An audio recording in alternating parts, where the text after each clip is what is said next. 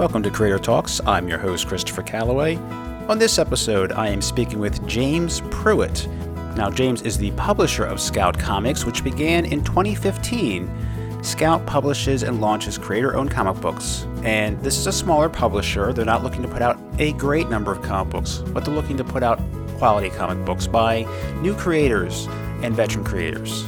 We already spoke to one who launched his comic book as a Kickstarter, James Haick, who was picked up by Scout Comics to publish his book, Solar Flare. And now James Pruitt is returning to writing to publish his book, Mindbender. We have talked to writers and artists who have worked for large publishing companies such as Marvel, and smaller ones such as Image, Boom Studios, Dark Horse Comics, and Dynamite Comics, and self published creators and Kickstarter projects. But I also like speaking with writers and artists whose work is being put out by smaller publishers some are diamonds in the rough, others are true gems, and this is one of them. Mindbender is beautifully drawn by Federico De Luca. This is prime time stuff worthy of any large publisher. And this is not Mindbender's first appearance. Yes, it goes back several years. And James will share with us the secret origin. The book comes out in May 2017, and I'll bet it was under ordered. So listen to the podcast, see what you think, check out some of the artwork. And uh, you might want to jump on that before they sell out because this could be a big hit. And let's find out why as I talk now to James Pruitt, here now on Creator Talks.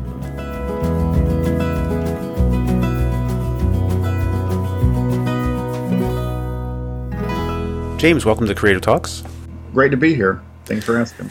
And it's great to have you back writing comics. I think my last published work was around 2007. I got in the corporate world for a while, and I took a break. I had two kids, took my time, energy, but now I'm back. And the new comic coming out is Mindbender. So give us uh, a synopsis of what the story is about, who the major characters are, the major players, without giving away too much, of course. Everyone can read this and discover it for themselves. Just kind of give us a little little teaser about the book.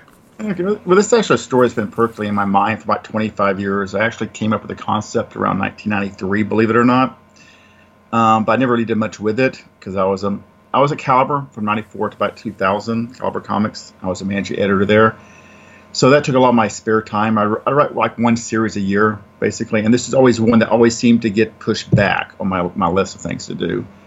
I actually wrote a short story for Negative Burn 48 and a, a story called Straight Jacket, and that's what Mindbender was originally called. It was Straight Jacket. And I wrote it's like a stream of consciousness story. I was using it to try out a different writing style and um, the original artist was Matthew Dow Smith, um, who um, did one of the covers for me on issue one. Since he was the first artist who ever touched my my character, I had to make sure he drew one of the first covers for it.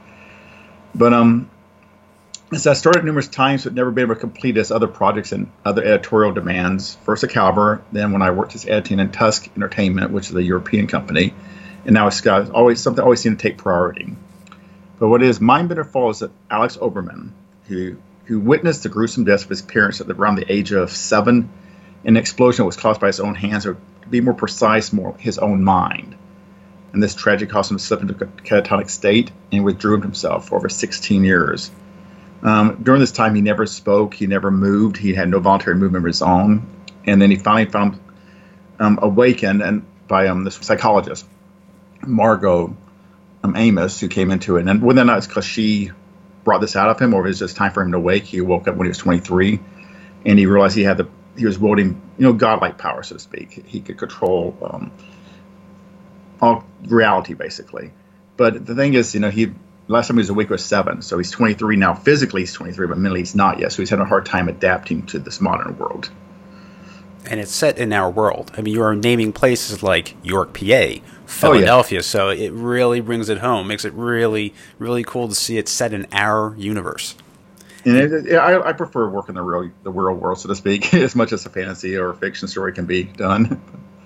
Well, it's in it's, my area, so that was extra cool. oh, cool yeah. I'm not too far I, from uh, that area. I spent a lot of time in Philadelphia. I think that's what inspired me to be up that area. Mm-hmm. Mm-hmm. Um, yeah, my day job, my career job, um, we had an office in Philadelphia. I spent you know months up there out of the year usually. This kind of like a cross. You know, a few years ago I said it was a cross between Unbreakable and Inception. Now I think the current cross would probably be more like a Legion meets COA, if mm-hmm. you're familiar with the series at all. But you, as you said, you developed this in your head years oh, ago. In 1993, I've actually the first issue was actually written in 2003. So I actually wrote that that series. It was at that time the artist was Laurence Campbell, who's attached to it, but then he got exclusive with Marvel, and now he's with Dark Horse. So that kind of fell on the wayside as well. Then my career took off, so I wasn't able to um, finish it off. But now for this issue, you have Federico De Luca doing the art.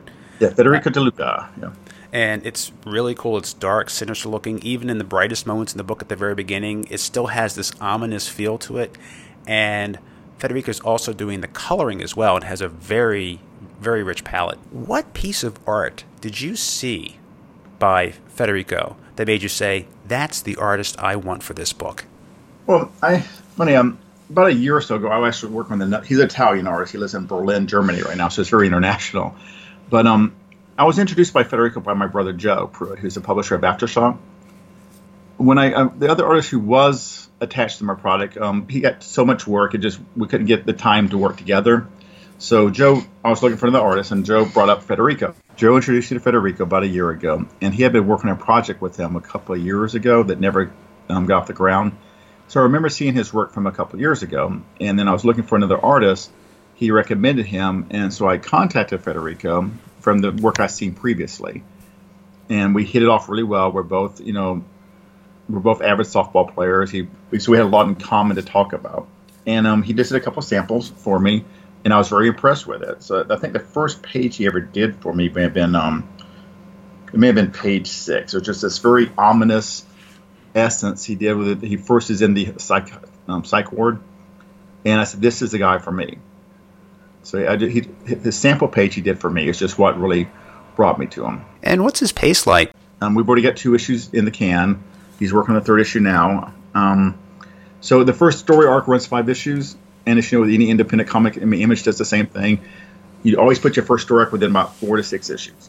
You know, five is pretty much the thing. And See how it goes, how sales go, and then we could continue it if. I have another story in mind. And, you know, it just all depends on the reception I get for it. I would love to keep doing this forever.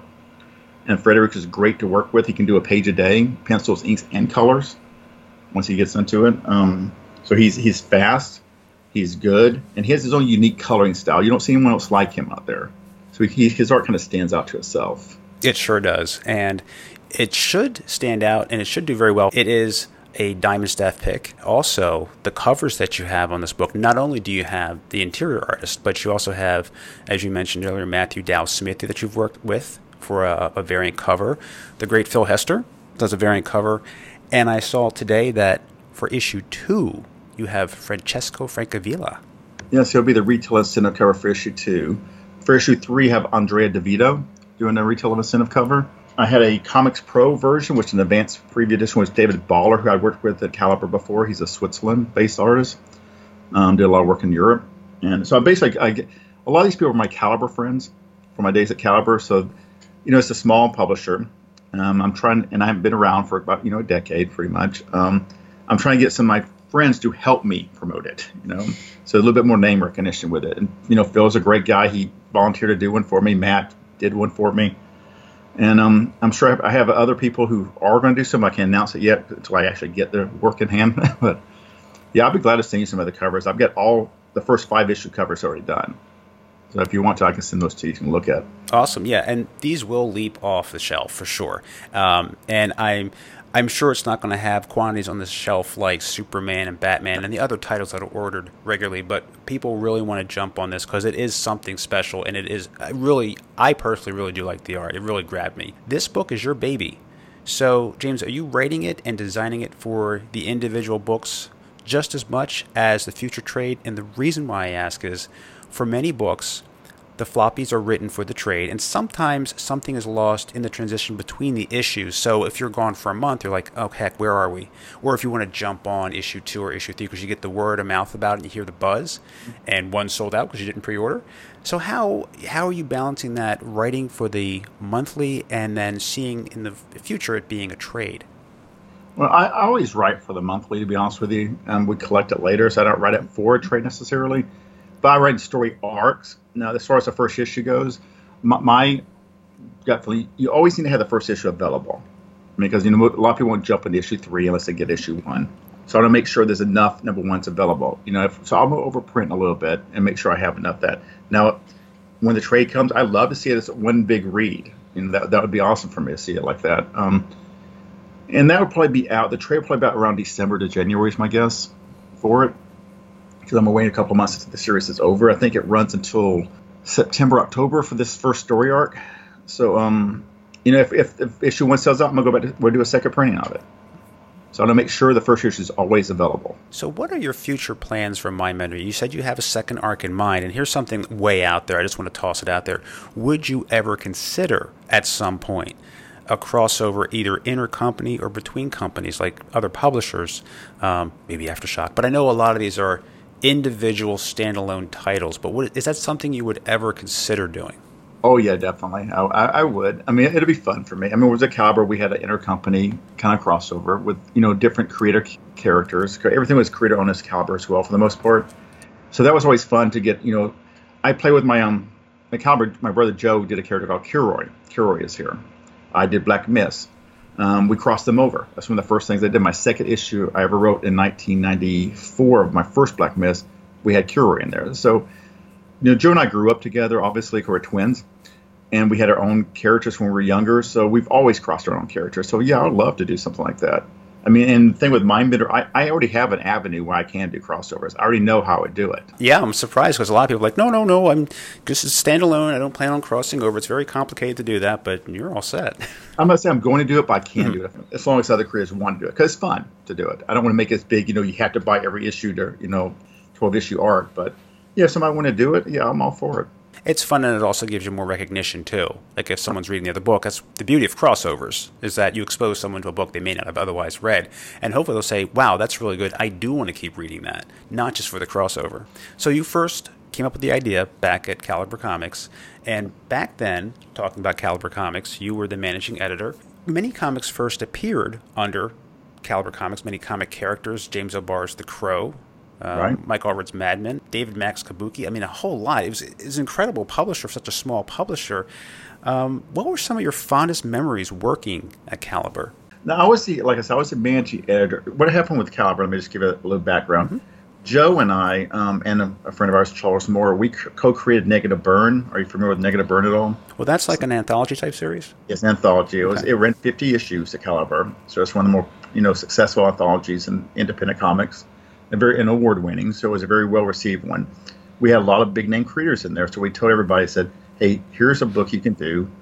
Um, do whatever you want to, you know, and we'll, we'll publish it." Now, mainly it's Joe's baby for the most part. Around issue five, he took over almost everything himself, so I give Joe all the credit for the success of Negative Burn.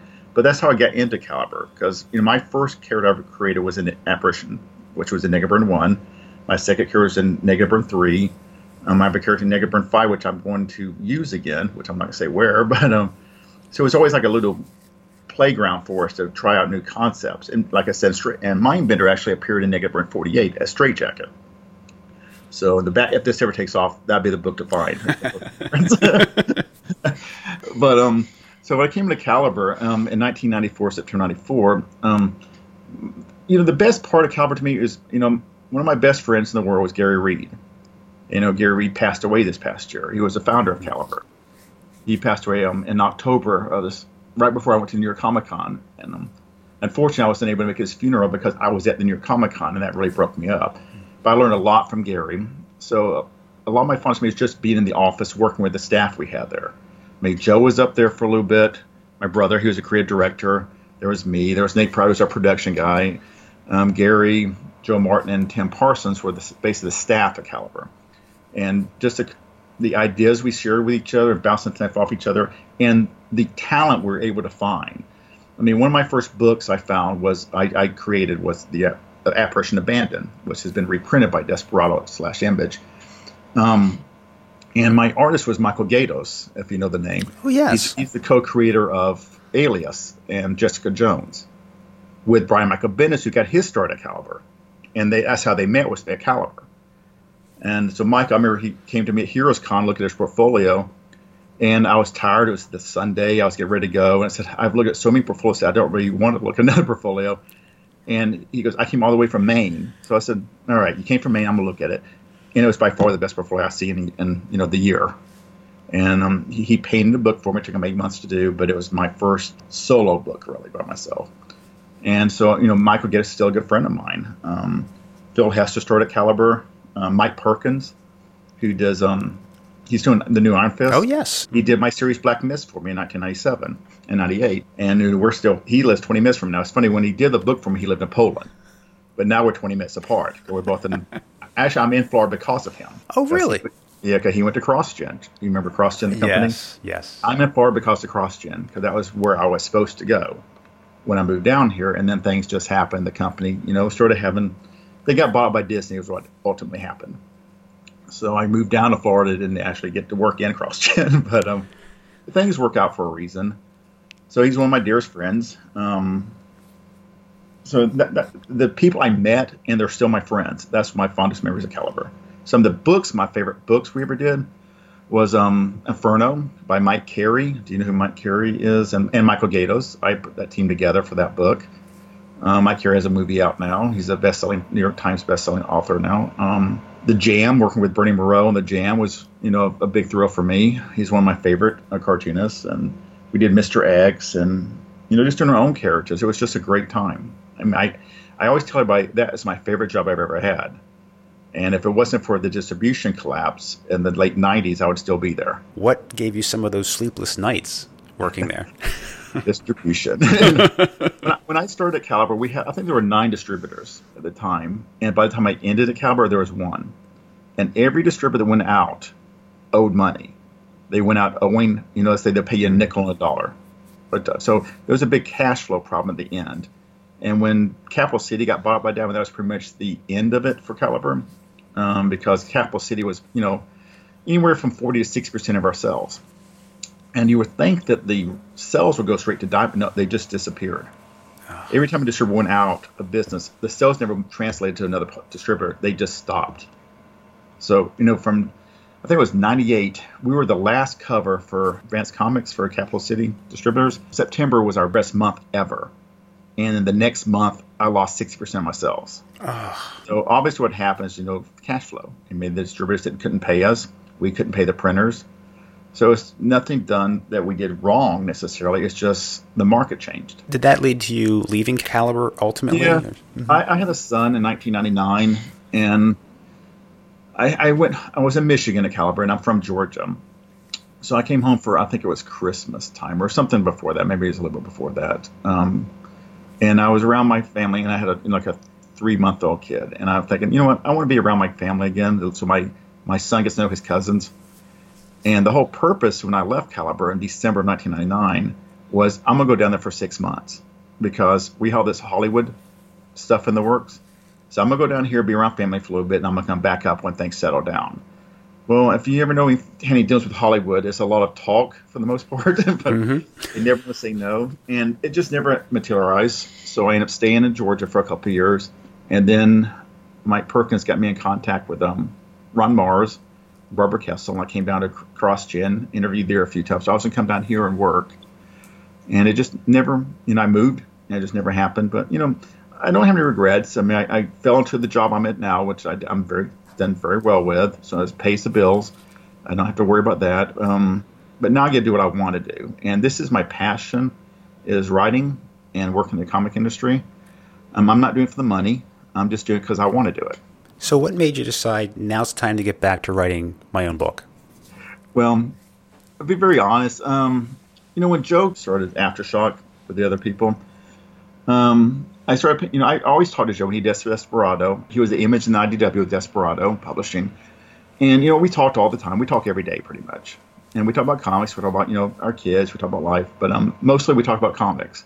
So I've never really left the industry but because I was so busy with my other my day job, I'm in the financial securities industry and compliance, and it's a very time consuming job. So, and it's mentally exhausting. So I just never. Um, I always had these ideas. I've got notes still in my my um, file cabinet from when I was writing the '90s, and um, but when he started Aftershock, and then it, it, it kind of renewed my interest a little bit. And then when Gary Reed started back up Caliber again, I was talking to Gary, and we've I've kept in contact with all these people over the years. Is kind of saying, you know, I want to do this again, and I don't want to do it full time per se. I, I want to do it because when you do it for a career or a job, then sometimes that you know you you can burn out with it. But when you do it because it's your passion, it's because what you want to do in your free time, then you get to live it again. It's it's much more enjoyable that way to me. But you know, when I came onto Scout, which I never expected to be the, become the publisher of Scout, but you know, it just seemed like the right time to get back into it for me. As publisher now, where do you want to take Scout? Well, with Scout, um, I don't want to do anywhere four to six titles a month at the most. We might go over, you know, maybe one or two every now and then to up to eight, but I think that's that's max I ever want to do at Scout at Scout right now. We're at the size where I can do twelve to, you know, even at Caliber we did twelve to twenty books a month, uh, but we also had a staff of six in house, you know, handling everything we had editors, we had you know full time production person. Scout, you know, comics are a little bit different nowadays, especially com- small companies. We're spread out across the country. Scout is based in New York. I'm in Florida. You know, so it's, it's not like I miss that office setting you can sit there and just bounce ideas off each other and you know see things instantly. But with the internet and you know Facebook and I can see, and Dropbox, I can see all the artwork actually faster now than I used to. Because when I'm doing the artists in Poland, I don't see the art except for through a fax and then it takes like two weeks to get to in the mail, and then it's original boards, and you got to send everything back. I get like Federico this morning, he sent me a cover sketch because we talked about doing the cover for issue five today. yesterday, he sent me the sketch this morning. I approved it. He sent me the finished piece by this afternoon, wow. and I got to see it. It's like that. oh, man. You know, on my phone, and I'm at work, I'm looking at my phone. Hey, that's nice. Okay, it looks good. You know, let's let's go with that one. But you know, back in the day, you didn't do that. You, you see this really crappy fax machine copy, the thermal paper and then you know I've got a Brian Bolland cover. Um, he did a Curry cover for Joe. I have the the um, thermal paper from when it got sent over from England. You can barely see it now. it's just like, oh, that's a Brian Bolland original right there. that's a sketch. But um, now because of you know the heat and everything, you can't see it. But now, this thing with the modern thing, I can keep my phone and pick, put it on my computer screen. It's my background. You know, it's just awesome now. and some of the titles that you have, uh, well, one Solar Flare James Haick. I spoke to James on episode seven of Creator yeah, Talks. Yeah, he's a great guy. Yeah. He just joined the team. You have uh, Solar Man also being published. Um, what do you consider like your flagship titles? Or do you have a, a, a, flagship title? Well, you know, I started last September, so they actually have been around for like um a year before I got here, roughly. Their first book was Henchgirl, and that ran for 11 issues. It was always supposed to be 11 issue series, and Dark Horse is doing the trade for that one now. So, you know, to me, that was probably the one that got them on the map. Um, they've done Sabretooth Dan, which had a National Lampoon artist. Um, Elasticator by AC Medina is a good read. It's, it's more of a superhero feel to it. But AC is another up and coming writer. He, he's actually the creative director at Scout now, and he's the reason I met Scout, to be honest with you. I met him at Heroes Con last year when I was first trying to shop my property around, shop a mine bit around. I met him, and I had read a little bit about Scout. I didn't know anything about him about the company. And um, I talked to him at Heroes Con and said, Tell me a little bit about this. And we started talking. And I started looking at the books. I read his books and uh, I volunteered to, you know, help edit his books a little bit because, you know, that's my background. And he's an untested, you know, not untested, but he's a new writer. So, and I just started talking to him like, I'm, felt like I was being a mentor is what I felt like I wanted to do with him. Because, you know, I like, I, I love finding new talent and molding them. That's what I really love to do. I love to find the next wave of talent. Um, when you look at the people who start at Caliber, they're actually the big the big wigs, so to speak, at Marvel, DC, and you know Aftershock and stuff now. So that's what I want to do. That's what I enjoy doing. But um, he put me in touch when because I, I wrote after I talked to him. So well, here's what I think you know Scout could do to help themselves. You know, get more exposure. You know, a little bit more marketing because you know new company and you know there everyone has day jobs at Scout. We do this. This is our passion. We do this in our, our spare time, really. Um, basically, I come home from work, and this is what I work on. I work on scheduling. I work on the printers. I deal with the printers of the day. Um, um, you know, they'll send me an email on my phone, something, and I'll just answer it. That was good to go. I'll look at proofs. But um, he put me in touch with Brendan because I wrote this manifesto. you know, it's like a little ideas of what I think you guys could do. It's like ended up being like a little booklet, 12 to 13 pages long, and he handed it to Brendan. Um, and next thing we were chatting a little bit, and they asked me to come on and help and I said, well, and that's how I became publisher, just from meeting AC at the Heroes Con. Those cons are great. Yeah, it's great to meet people in person, see what can happen. Heroes Con is great. It's at North Carolina, Charlotte, in around Father's Day weekend. Mm-hmm. That's where I met Michael Gaydos for the first time. That's where I met the first artist I ever worked with, and Negaburn one at Heroes Con. So I went AC, and that's how I got involved with Scout. So I, I recommend Heroes Con. All right. Great place for talent. And that's coming up in June. Uh, 16th? Somewhere around there. That weekend, that weekend, yeah. in the middle of the month. Yeah. You mentioned some of your books were collected uh, as a trade, and Dark Horse published that. That was the first book House Scout published, and that was just something that contract that they had. A, they were able to do that. It's not generally how it's going to happen, and, and it's not the way it will happen for the most part. But like you know, my thing, I want to do four to six books a month. Mm-hmm. I want to get them all on time. That's the key thing to me. They have to be. If you're going to be monthly, it needs to be monthly. Um, I think they've had maybe one late book since I been here or one series that's been late, but that was before my time, and we're just trying to play catch up. But my goal is to get at least two or three books in before we solicit it. Um, depending on the artist, some artists are faster than others, and some are more reliable than others. You know, especially have new artists who are creator-owned books. When you're dealing with creator-owned books, you're really at the mercy of the artist and the writer, because I can't fire them off the book. So I need to see for myself if they can produce at time. Because a lot of people say, "Hey, I can do this monthly," but until you actually actually do it, you don't know if you can or not. There's a lot of artists who think they can do a monthly book, but really should do a bi-monthly book. I mean, we have a couple of books that are bi-monthly because that's what they prefer. And my thing is, I, I want the book out on time, and I want it to be quality. If it needs to be bi-monthly, we do a bi-monthly book. If they can do it monthly and get it in the time, we'll do a monthly book. But um, when I see the future, like I said, four to six a month, um, I already have planned out the schedule until maybe March of next year. So I'm already that far ahead in what we've accepted. We have a lot of great new books coming up. Like I said, but we're looking for pretty much it's mostly newer talent, but we do have some established artists and writers coming to us with projects, and we may have some to announce in the near future with that. I, I can't really say names yet because the contracts aren't signed, but um, there's a couple that really I'm really excited about working with that I've always wanted to work with, and I did at Caliber somewhat, but um, not one on one. That was more my brother's book, but um, yeah, it's, it's, it's, looking. I'm looking. It's a lot of fun, and I'm looking to grow the company. I don't expect to be Marvel. I don't expect to DC. I don't expect to be Aftershock. That's a whole different model than what we're doing. We're a smaller publisher, but I can see us being a mid-range publisher eventually. No, I was just going to say, um, yeah, it's great to have known artists and writers working, doing books for Scout Comics, and having people that aren't known. That way, the people that aren't known have the spotlight shined upon them and they get some more notoriety that way just by association.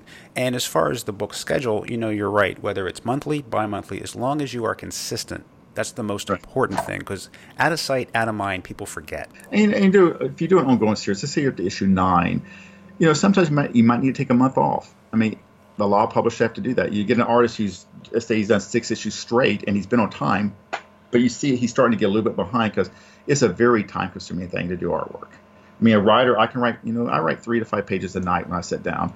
An artist, that takes them a week, you know, three to five to seven days to do. So it's a much more labor intensive for an artist. So a writer can write two issues a, a month, or artist can do one issue a month. But like I said, the key is just to make sure that we keep it on a schedule. If we have to go to like a every six week schedule, we'll go to a six week, but we'll announce it that we're going to do it. I, I know for a fact, like Yorion, which is one of our bigger hits, and it came out in, I believe it was October last year Number one is actually, I think, our best selling book. But, you know, he's up to issue six now, and it takes him three months to do an issue, which is nothing wrong with that. He just, you know, he's realized, well, I need three months to draw. He draws, writes, letters, colors, all himself. So that one's been taken off a monthly schedule. We make it more like a bi monthly book because, you know, I don't want it to be like if it's, it's just come out in June and doesn't get out until August or September. Well, there's something wrong with that, in my opinion. So I'd rather slow it down get the quality work doing, it we'll just make an announcement that it's bi-monthly now. It makes a lot of sense. Yeah. And uh, speaking of cons, like we were talking about earlier, you just got back from was it South Carolina Comic Con? Yeah, South Carolina in Greenville. It's my first time going there. It's a great show. I had a good time. Met some interesting people. I got a, um, I actually got my oldest son with me, and he introduced me to um, actress uh, who played in Stranger Things.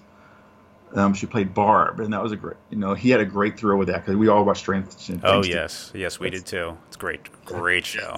So Barb, now I, you know, she if you look at my Facebook page on Mindbender Scout Comics, I've got a couple of pictures with her, and she she read Mindbender. She my son introduced it to her on Saturday. She said she's looking for something to. He went, came back to the booth, took a straight to her, got a picture of her with it for me, and And then she comes up to the booth the next day on Sunday and says how you know how much she enjoyed it. She wants to know where it's going. So I gave her an advanced copy of issue two that I had printed out, so it wasn't like a printed version, but it was like a copy machine. But um, so I said, you know, you let me know if you need anything else. But see, it's just conventions are great for meeting people like you wouldn't normally think you'd have a chance of meeting, and um, it's had a blast. It was a big thrill for him, you know, he's he's he's only 17, so this is all meeting the celebrities are a real big deal to him. You know, you get older, you realize that a lot of them are, like you know, normal people just have a different job than you do. Right. But it's still cool. yeah, I've taken my son to cons. Um, I've taken him to the New Jersey Expo, and uh, he's only five. Um, but he enjoyed it. He was very well behaved, and he would just sit behind the person I was interviewing and play with his toys or look at his comics, and he was perfectly fine. Uh, but it's, it's, it's great to expose him to that. It is. I took my oldest son to his first convention. He was three. It was the MegaCon. He's gonna kill me for telling this story though, but it's so funny to me. But um, he was. We were watching Birds of Prey. I don't know if you remember that show. It yeah. ran time on. I think it was a WB at the time. And um, Batgirl was there, the actress who played Batgirl. So he comes his little Batman underoos outfit to the convention, and he wanted to go meet Batgirl. So we, you know, we take him up there, and she goes, "Oh, he is the cutest little thing." And so I pick him up, put him on the table. Because I, I just got to give him a kiss. And the moment I put him on the table, and she reached for him, he just started crying. It was, pretty funny. Uh, she goes, "Oh, I'm so sorry. I'm so I feel so bad." no, no, he's just so excited to meet you. This you're the reason we came to the show. But so she gave him this little thing like X's and O's, Batgirl to Alex, like that. So it's a sense of pride with him now. But I know I just embarrassed the mess out of him, but it was pretty funny. when I took my son to the New Jersey Expo, um, I met Jose Garcia Lopez, Right. And I was standing there watching him work, and I was like in awe. And my son just walks around the table and stands next to him, and he didn't mind. He's like asking him questions, and he's answering his questions. And he's, he's like right next to him, like, "Wow, son, you you have no idea who you're standing next to." That's, that's great. I wish sometimes I wish I was a kid and get away with that. You know. Well, I have pictures of it, so he'll be able to look back on that someday. He's like, "Is that man going to be at the next con?" I said, "Who?" I said, "Oh, you mean Jose?" Yeah. I said, "Oh, well, maybe." it's really funny. Uh, do you have now? You mentioned a Heroes Con coming up in June. You're going to be there. Yeah, I'll be there. Other con plans for the year? Yeah, um, let me think what I'm doing. Um, that may be the next one I go to. There's a possibility I'll go one out of Fort Lauderdale next weekend. I'm not sure yet. But Heroes Con, I'm debating San Diego. Um, I won't be able to go to C2E2 this year. I went there last year, but it conflicts with the weekend for me. Definitely New York Comic Con in October. Tampa Bay Comic Con trying to get to the MegaCon in Orlando, so more than likely I'll show up for that one as well. Yeah, there's some others I'm sure that pop up. I just had to check my schedule. My day job takes my time sometimes, so sometimes weekends don't work for me. Sure, yeah. Um, I understand. So, yeah, the big scout one's going to be October in New York. That's their that's their headquarters. That's what they always put their presence there. I just have a few fun questions for you before we uh, wrap up, and I'm trying to make this like a regular feature of the show. We'll see how it goes. Sure. Uh, what do you like to do when you're not busy writing comics, when you're not stuck in your car commuting, for rest and relaxation? I play softball. Yeah, I play on a travel a, a tournament team. So that's my fun. That's my um, that's my um, relaxation. Get all the stress out that way. Very good. Very good. Now this is the old island question. You're on an island. You don't have any electricity. Your cell phone's dead. Your tablet's dead, and you know batteries worn out. What is your island book? And it can be a set. It doesn't have to be just one book. I know that's a tough choice. Wow, that is a tough choice. Um, let me think about that one for a second. Edgar Allan Poe. Oh, that's a good choice. Yeah. yeah. Old Edgar. Yeah, he's been my biggest influence when I was younger. So. Yep, me too. Me too. I love that stuff in high school. Ate it up. I think the class I had was imaginative literature. Oh, I like that. Sounds interesting. And it was my favorite English class because it was all the fun stuff. It was Edgar Allan Poe. It was Nathaniel Hawthorne, Sherlock Holmes stories, uh, all the stuff you'd want to read just for fun. So, and it, it just kind of opened my world into reading. It opened up imagination. It yeah. sure does. And your beverage of choice when you're relaxing. If it's not spirits, then it can be coffee, tea. What kind? Well, my I don't I don't drink, so I, um, it won't be spirits. So um, I'll say Dr Pepper is actually my choice. I'm a Southern boy, so. Okay, okay. I usually reach for a Diet Dr. Pepper during the day to kind of help wake myself up with a little bit of caffeine. Yeah, I drink more Diet Dr. Pepper now, but I prefer Dr. Pepper. Mm-hmm. well, how can people follow Scout Comics. Uh, what is the social media handle? And uh, if you have a newsletter, please share information about that. Well, a newsletter is something I do want to develop. Um, we're going to try to get a retailer newsletter, okay. and we're also try to get a fan base newsletter. That's something I, I do want to institute, and we're still developing that. Um, you can find us on our webpage at www. You know, scoutcomics.com. We have a Scout Comics Facebook page. I have a Mindbender Scout Comics Facebook page. Um, we on Instagram. Um, we're on Twitter. So um, we have a great person, social media person, Mina Elwell. She handles all the social media for us, and she's doing a great job. She's actually a writer. Her book comes out in October, November, September, called um, Infernock. So look for that one too. And we'll get closer to that. I want to put you in touch with her because she's a great new talent.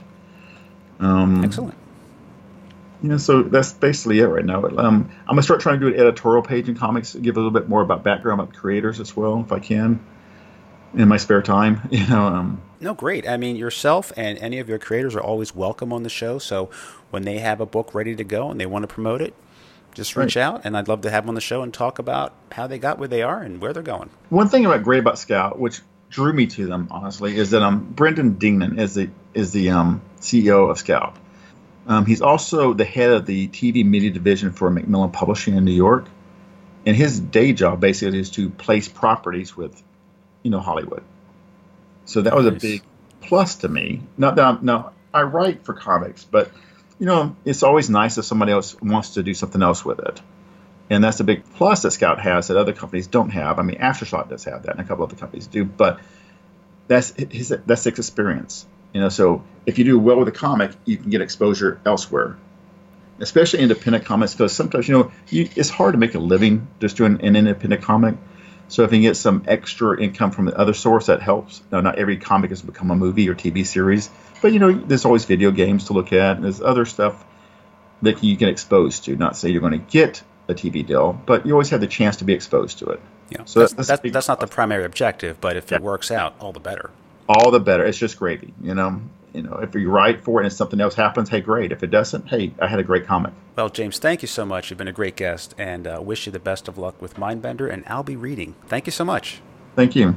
That is my interview with James Pruitt, the publisher of Scout Comics and the writer of the upcoming series Mindbender, out in May. I would check that one out. I think it's going to be a sleeper hit. The art is mind bending. Well, this week I've had some problems with audio connections using Skype, but that's the nature of the beast, not much I can do about it. Although they've been perfectly good, listenable episodes, but the one earlier this week sounded like there was a lot of hissing in the background, and this one sounded somewhat like it was on a plane. But I assure you it was not. Just calls through Skype, sometimes cross country. You know, it's not always very reliable, but I think overall the quality of sound is pretty good and I'm making some tweaks and adjustments to the episode recording so that'll sound even better, and you're going to start hearing that very, very soon. If you like what you hear, let me know through social media on Facebook at Creator Talks Pod and on Twitter at Creator Talks Pod and emails through the website creatortalks.com. That's creatortalks.com. And don't miss a single episode. You never know who's going to be on the show. I'll drop a few hints here and there, but if you subscribe through iTunes, Google Play, Stitcher, or SoundCloud, you'll be sure to hear the latest episode, which drops Thursday every week and sometimes twice a week. I have several interviews already recorded and ready to go.